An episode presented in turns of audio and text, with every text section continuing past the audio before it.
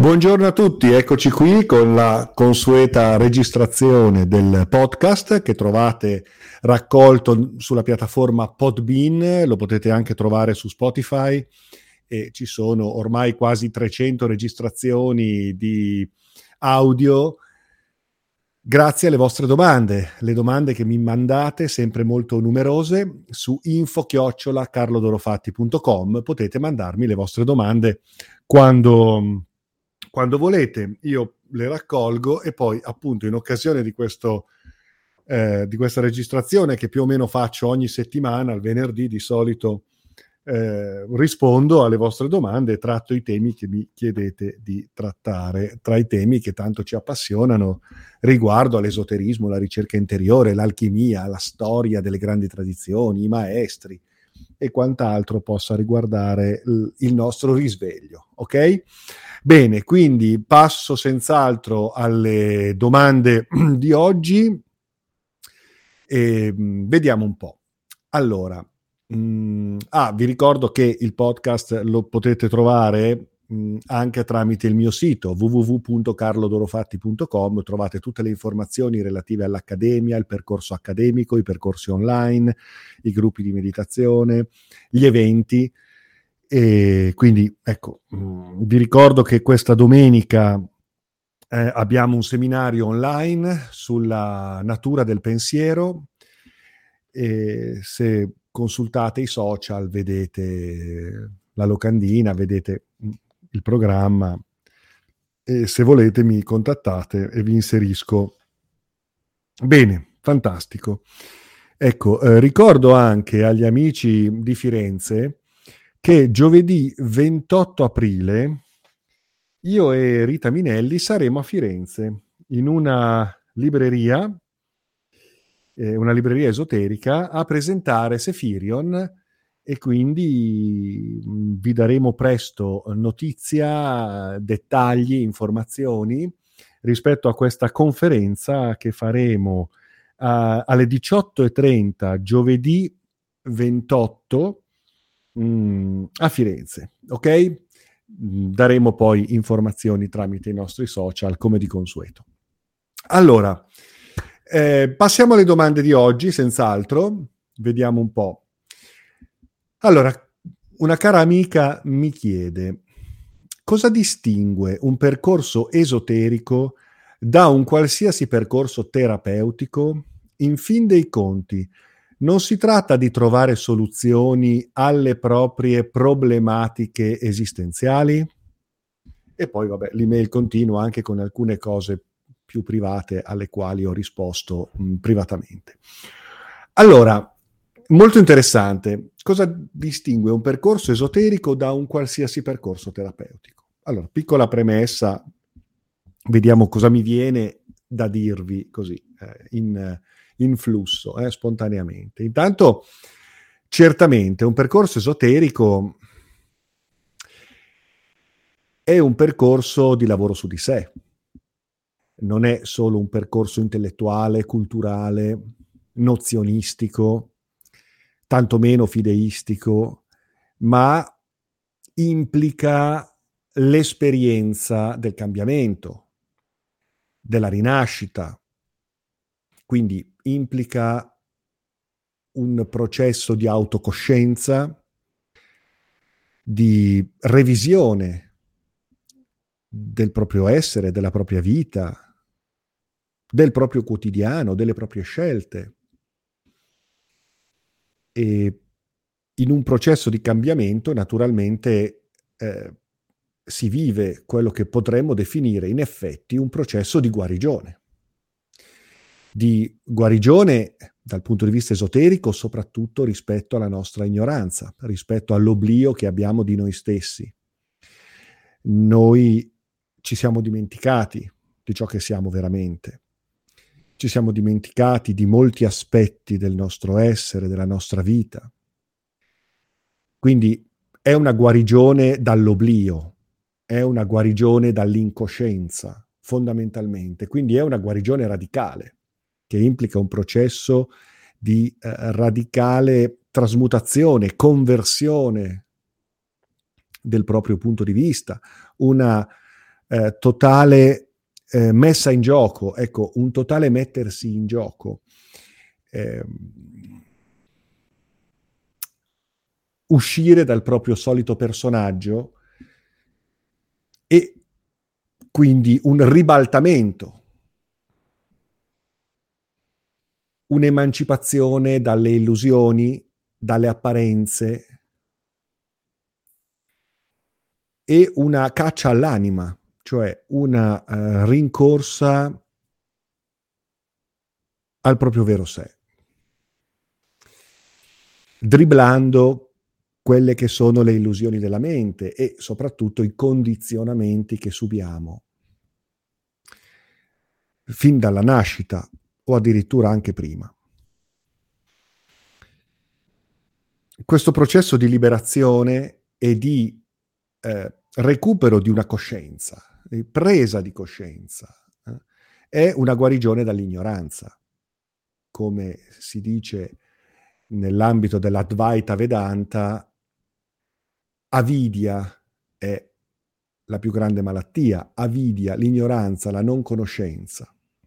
Quindi il percorso esoterico è un percorso di gnosi, quindi conoscenza, conoscenza di sé, attraverso questa conoscenza di sé una apertura nei confronti della realtà in un'indagine più vasta che tenga conto degli aspetti meno manifesti, quindi invisibili, sottili e delle cause reali che muovono il mondo e determinano il manifesto e naturalmente una consapevolezza del trascendente, quindi della nostra natura trascendentale e della natura trascendentale della vita. Tutto questo è un processo di guarigione, certo, è un processo terapeutico, certo, perché in questo processo sicuramente andiamo a risanare anche traumi, nevrosi, dipendenze, condizionamenti limitanti, legami. Quindi è senz'altro un processo di risanamento psicofisico,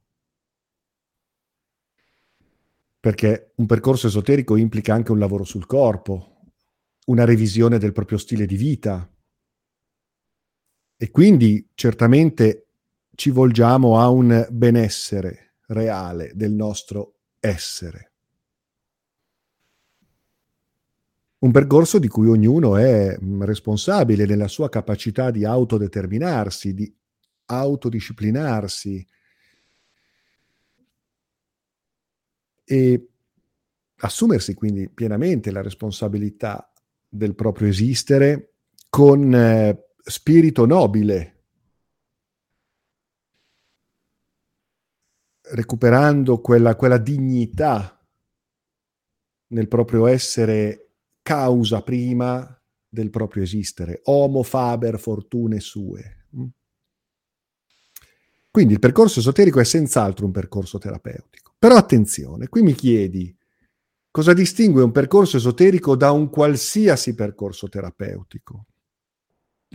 In fin dei conti non si tratta di trovare soluzioni alle proprie problematiche esistenziali. Allora, il percorso esoterico, ancora siamo nelle premesse, nasce da una vocazione profonda, da una sete di conoscenza. Non è fuga dalla realtà e non è neanche fuga da se stessi, anzi è immersione nella realtà. Certo, ci possono essere dei momenti di ascesi, dei momenti di eremitaggio, dei momenti di necessaria solitudine. Ma l'esoterismo non è una fuga né dalla realtà di tutti i giorni né da se stessi, anzi è un dotarsi di strumenti per affrontare ancora meglio la realtà di tutti i giorni, in tutte le sue problematiche, contraddizioni, in quello che è l'avventura del gioco della vita che siamo qui chiamati a vivere nel percorso di risveglio della nostra coscienza e di rinnovamento della nostra coscienza. Per cui il percorso esoterico non va visto come un, un, un, un percorso di fuga o, o, o grazie al quale risanare le proprie questioni. Eh, questo accade nel momento in cui portiamo avanti un percorso sincero di autocoscienza e eh, revisione. Però, ecco, mh, mm, non è che uno ha una problematica esistenziale e allora si affaccia all'esoterismo. Vediamo, parliamone, eh, perché l'esoterismo poi eh, aumenta il, la, la, tensione nel confronto con i propri limiti, le proprie paure, tutto ciò che c'è da smaltire. Non è certo un percorso rassicurante, comodo, e non è un percorso sedativo, è un percorso di risveglio. Il percorso di risveglio implica che i nodi vengono al pettine forse anche prima. E quindi a volte può sembrare che un percorso esoterico sia anche impegnativo, anche doloroso, anche faticoso. Ed è giusto così, perché stiamo affrontando noi stessi. Ok, ammettiamo che il percorso esoterico sia un percorso terapeutico. Cosa lo distingue dagli altri percorsi? Secondo me, quello che mi viene adesso da dire è che cambia il soggetto di riferimento. Cambia il soggetto di riferimento. Il percorso esoterico libera il sé reale, il sé superiore, lo emancipa dalle zavorre, dalle menzogne, dalle falsità, dalle illusioni.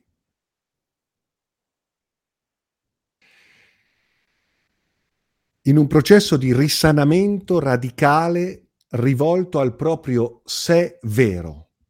È il sé vero il protagonista di questo processo di guarigione di liberazione e di evoluzione. È il sé vero il protagonista il quale spietatamente va a debellare, a smantellare l'ego illusorio, gli io posticci, il sé artificioso frutto di convenzioni sociali, eteroindotto, che risponde a costrutti convenzionali che non rendono onore alla nostra natura reale, ma compiacciono un sistema di finzioni. Quindi un percorso esoterico distrugge l'io illusorio, gli io illusori, le maschere, le personalità che ci possiedono e ci tirano un po' di là, un po' di qua, in una volontà vaga, confusa, determinata da condizioni esterne che ci influenzano, che ci lusingano, che ci, che, che ci condizionano, appunto. In un percorso esoterico si va incontro alla morte dell'io, alla morte dell'ego, alla morte dell'identità anagrafica, alla, a, si affama l'ego illusorio, si affama l'ego illusorio, non lo si compiace, non lo si guarisce nei suoi capricci, nelle sue pretese, nelle sue ambizioni fasulle che corrispondono a un'identità fasulla.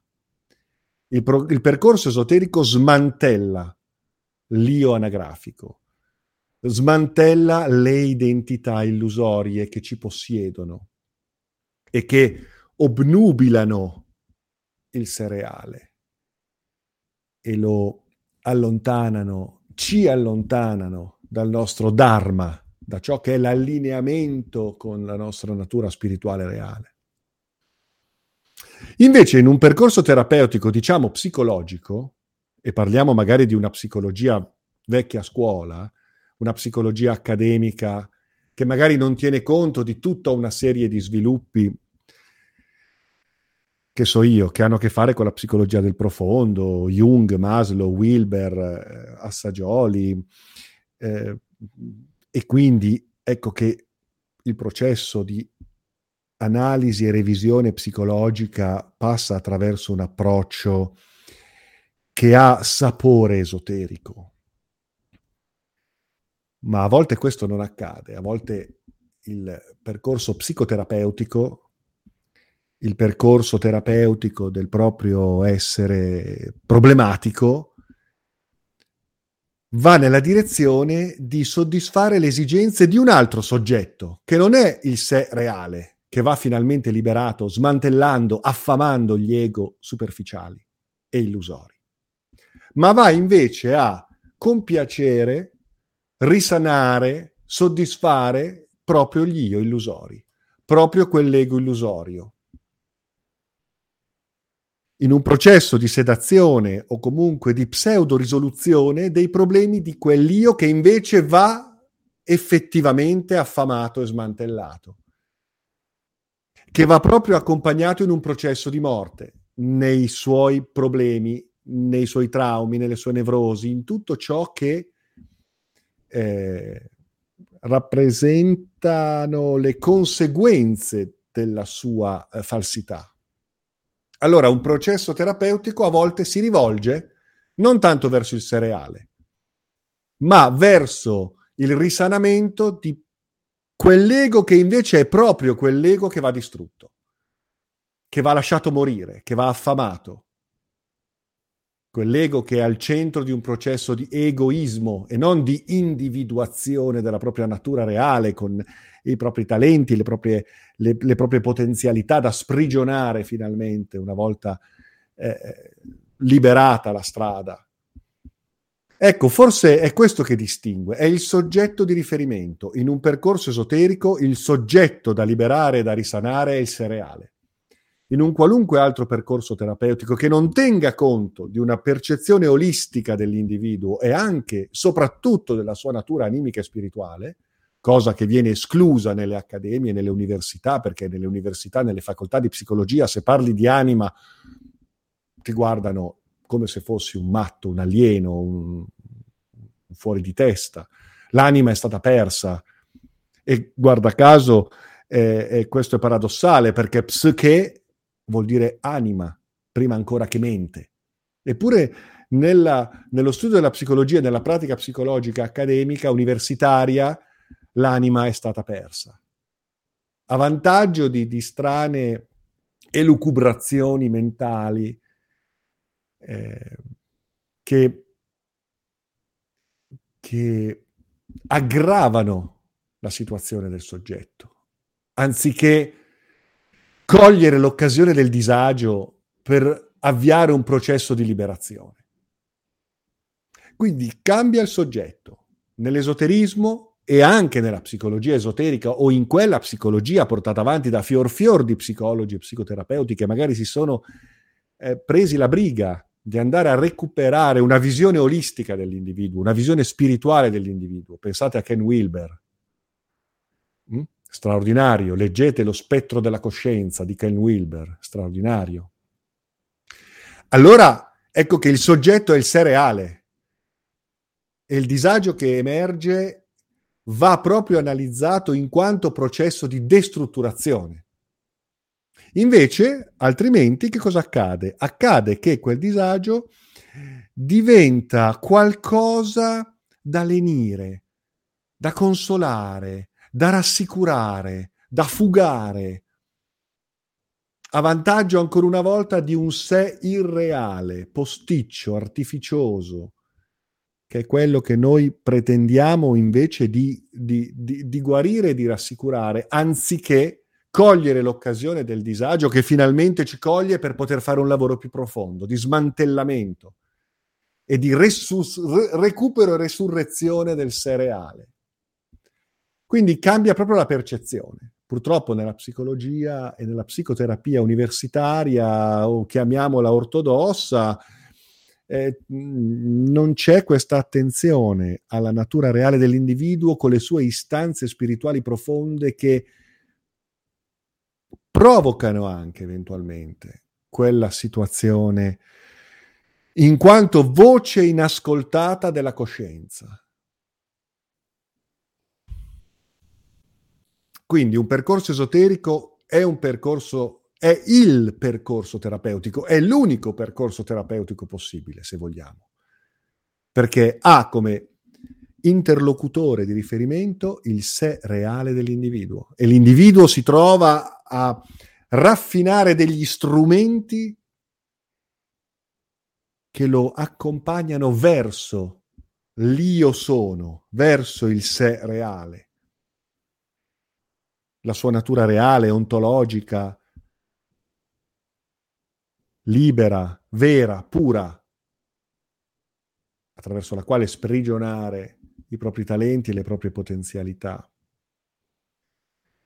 riallineando tutte quelle altre parti che vanno messe al loro posto e che non vanno invece assecondate nel, nel, nel loro, nelle loro pretese. Quindi attenzione, eh? il, il, se non è esoterico, cioè se non si tiene conto dell'anima, se non si tiene conto della coscienza, eh, in realtà non, parliamo, non possiamo mai parlare di una reale terapia o una reale psicoterapia. Perché? Perché si negano, si trascurano le componenti essenziali e causali del nostro essere. Quindi vi invito a leggere Ken Wilber, Maslow, Assagioli senz'altro, ma anche Jung, assolutamente. Hillman, assolutamente. Per completare l'approccio nei confronti della, della, del nostro essere, individuando il nodo essenziale. Chi stiamo curando? Chi stiamo ascoltando? Le pretese capricciose dell'ego oppure finalmente ci rivolgiamo a qualcosa di più reale, di più profondo? Ok, andiamo avanti. Allora, un amico mi dice, ho acquistato il libro di Sefirion Bello, grazie. Dopo aver comprato il cofanetto, doppiamente grazie, sto familiarizzando con le stese e trovo questo sistema davvero illuminante e completo. Mm, e ti ringrazio per questo, triplamente grazie per questo riscontro. Eh, se non sapete di cosa parliamo, www.sefirion.com, Sefirion scritto col PH, sefirion.com e andate a vedere che cos'è questa bellissima realizzazione, questo bellissimo sistema di conoscenza che abbiamo messo a punto io e Rita Minelli ehm, e che, di, di cui parliamo molto spesso anche attraverso i nostri social, corsi, conferenze e quant'altro. Allora, non ho potuto fare a meno di notare che nel libro, quindi non parliamo del manuale guida che si trova nel cofanetto, ma del libro che viene venduto a parte, che approfondisce alcuni aspetti proprio nell'approccio esoterico, filosofico, iniziatico di quello che sta alla base di, di Sefirion come sistema di mantica. Allora, non ho potuto fare a meno di notare che nel libro, eh, dopo le introduzioni e prima di cominciare, viene riportata una formula in una strana lingua di cui non ho trovato alcun riscontro tentando di fare qualche ricerca. È possibile saperne di più? È possibile saperne di più. Certo, è possibile sapere qualcosa in più, perché questo è un, um, un aspetto eh, della ricerca magica che ci ha portato ovviamente a Sefirion e che da Sefirion eh, emerge come sviluppo in un discorso che ovviamente trascende di gran lunga l'aspetto puramente oracolare e mantico del sistema, che appunto da sistema divinatorio si fa sistema di descrizione della realtà della nostra, del nostro essere, eh, narrazione di un viaggio di risveglio, formula magica, applicativa, operativa, che può trovare sviluppi mm, innumerevoli dal campo della, dell'utilizzo, ad esempio, della radionica, l'utilizzo dei campi informati, sincronici, campi morfici, l'attivazione di, di acque, eh, l'attivazione di eh, strumenti dell'operatività magica grazie al fatto che Sephirion è un sistema di conoscenza molto completo perché implica un lavoro alchemico, implica il disvelamento di aspetti della conoscenza ehm, molto specifici, tra i quali abbiamo anche un, um, un sistema di glifi, di sigilli, effettivamente una vera e propria lingua sacra, possiamo chiamarla così, che è emersa cammin facendo in questi anni di lavoro, di esplorazione del nuovo tempo, esplorazione di quelle formule, di quei paradigmi, di quelle correnti magico-energetiche che eh, rappresentano i vettori verso una continuità esistenziale e spirituale eh, possibile in una nuova manifestazione eonica. Eh, noi ci troviamo in un momento di cambiamento, di transizione epocale. Questi grandi momenti di transizione epocale vengono definiti di transizione eonica. Eh?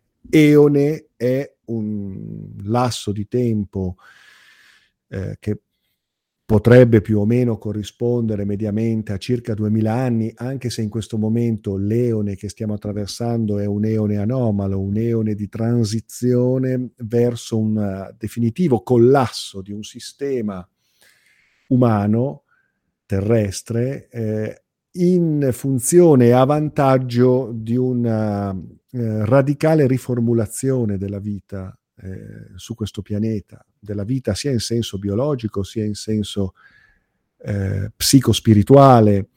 Ci stiamo allineando a nuove possibili mh, linee temporali, dimensionali.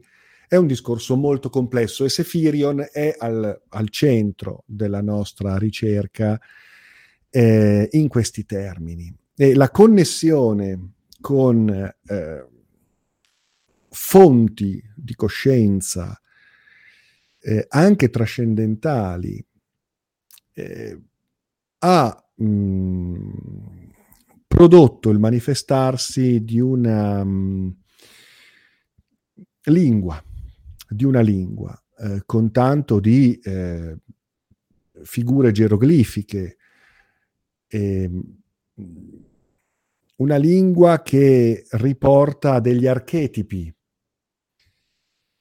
come nella tradizione di tutte le grandi lingue sacre che ancora oggi possiamo considerare. Mm, l'indiano antico, il sanscrito, il cinese antico, l'egizio antico, l'ebraico è una lingua sacra in effetti, eh, proprio per tutta una serie di peculiarità che la contraddistinguono nella relazione con, con il trascendente nell'ambito di quella certa tradizione.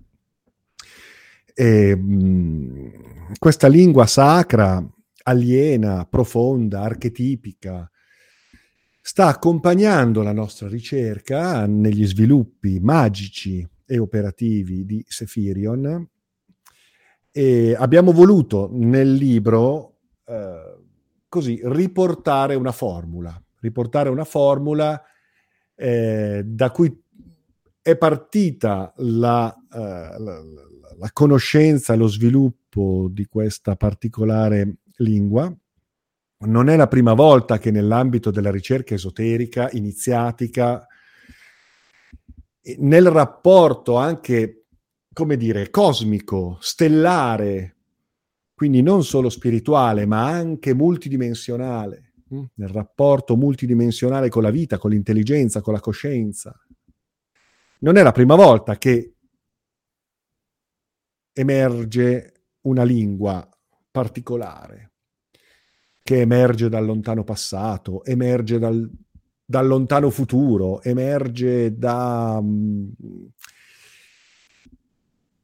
processi di coscienza che danno suono e rappresentazione all'archetipo. E anche nel nostro caso, la nostra ricerca magico-esoterica ha prodotto questa circostanza, cioè una lingua di cui parleremo probabilmente entro contesti specifici, mm, perché naturalmente tutto questo implica la conoscenza di Sephirion, eh, non solo a livello di mantica, ma anche come sistema di conoscenza, implica un approfondimento, implica l'adesione ad un percorso di risveglio, un percorso iniziatico, un percorso che faccia di tutto questo motivo fondante della propria aspirazione di eh, recupero di se stessi, E quindi abbiamo inserito questa formula iniziale che tradotta in italiano, come riportato nel libro, suona così. E tutto sommato forse rappresenta veramente una formula realizzativa completa. Perché se la analizziamo bene, scandisce le fasi fondamentali di un processo di risveglio, per come lo possiamo intendere. Dissolvi le illusioni, giungi al vuoto, integra le ombre e risvegliati alla chiara luce. Ecco, questa è una formula senz'altro rappresentativa di un percorso di realizzazione realizzazione del summum bonum, realizzazione della grande opera, del grande arcano, dissolvi le illusioni, giungi al vuoto, integra le ombre e risvegliati la chiara luce. È un percorso di straordinaria consapevolezza, quello che viene così sancito da questo motto, da questa formula. E come leggete nel libro, mm, la traduzione in questa lingua così evocativa, così suggestiva, così potente, ecco, tutto questo si trasforma in un mantra, in un mantra che recita appunto Shumaya nan vishnajis, aimes fuliushuddha, ingrato osojogis, urk nin sefer fus nimasta shat.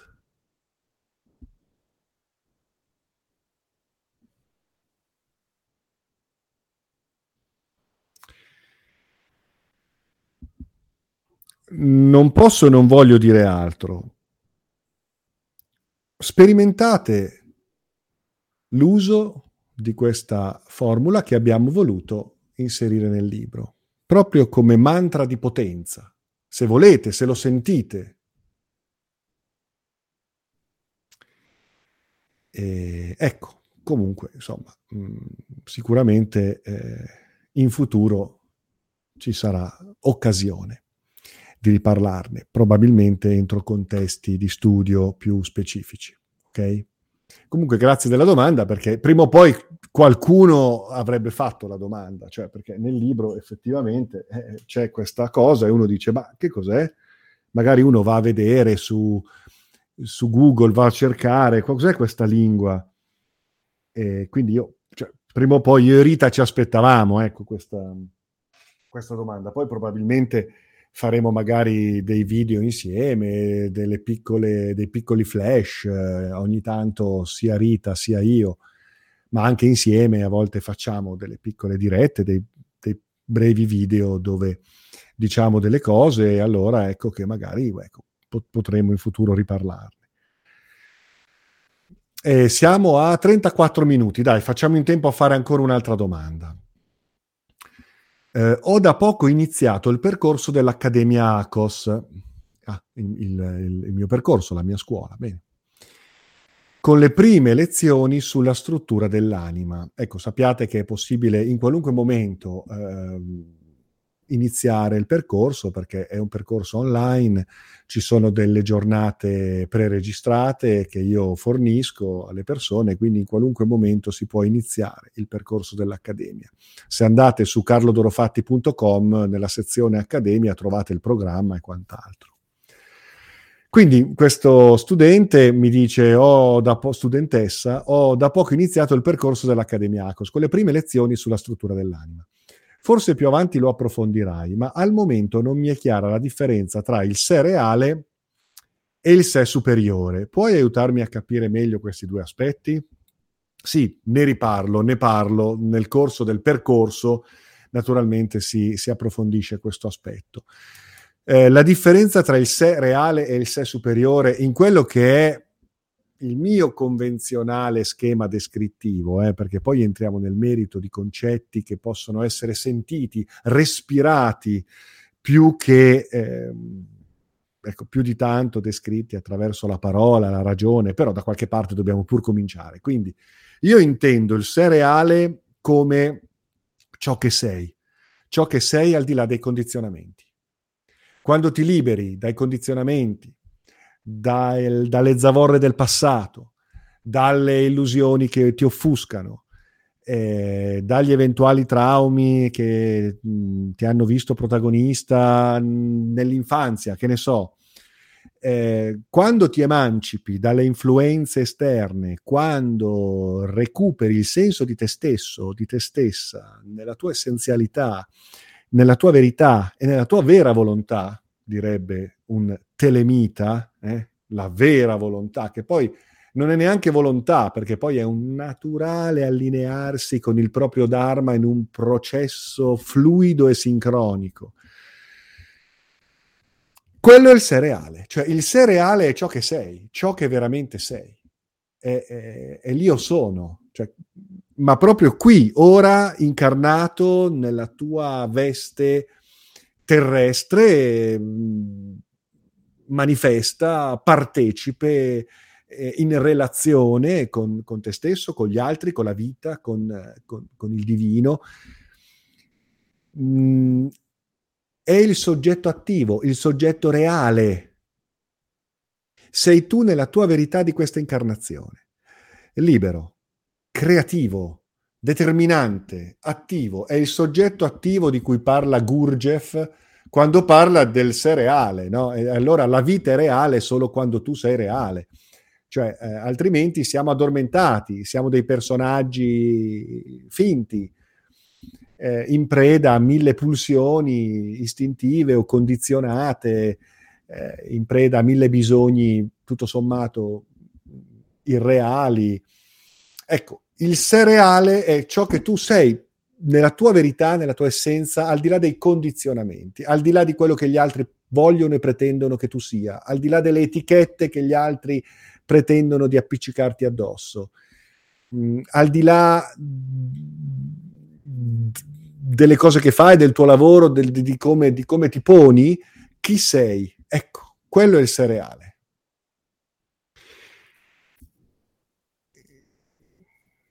che è il tuo io vero.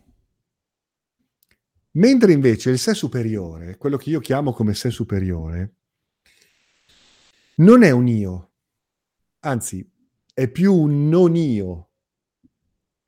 Non è un'identità, non è un io, è qualcosa di ineffabile. È un flusso di coscienza che ti attraversa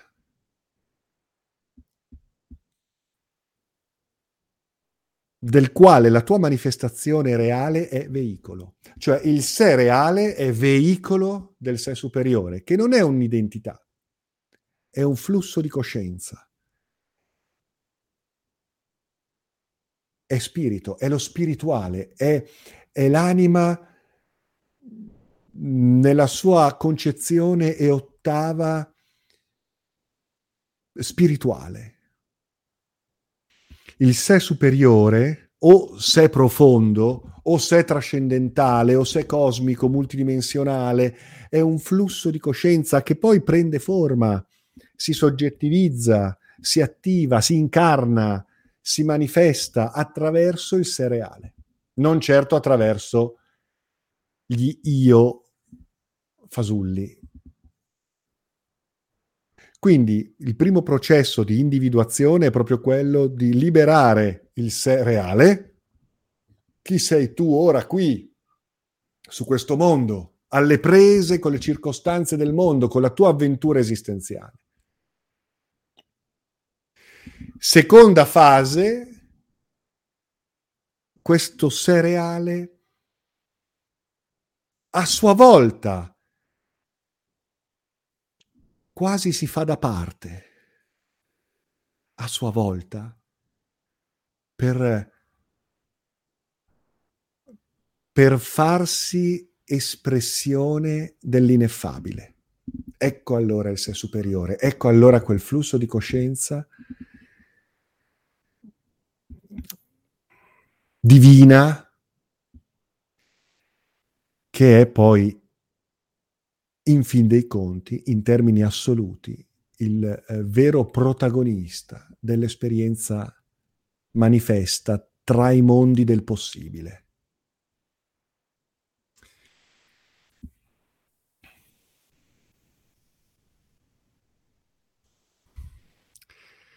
Va bene, io penso che possiamo fermarci qui, abbiamo fatto i nostri 40 minuti, 41 minuti, come al solito. Continuate a scrivermi volentieri info chiocciolacarlodorofatti.com. Eh, vi auguro buon weekend, vi ringrazio. Salute a voi. Ciao a tutti, grazie.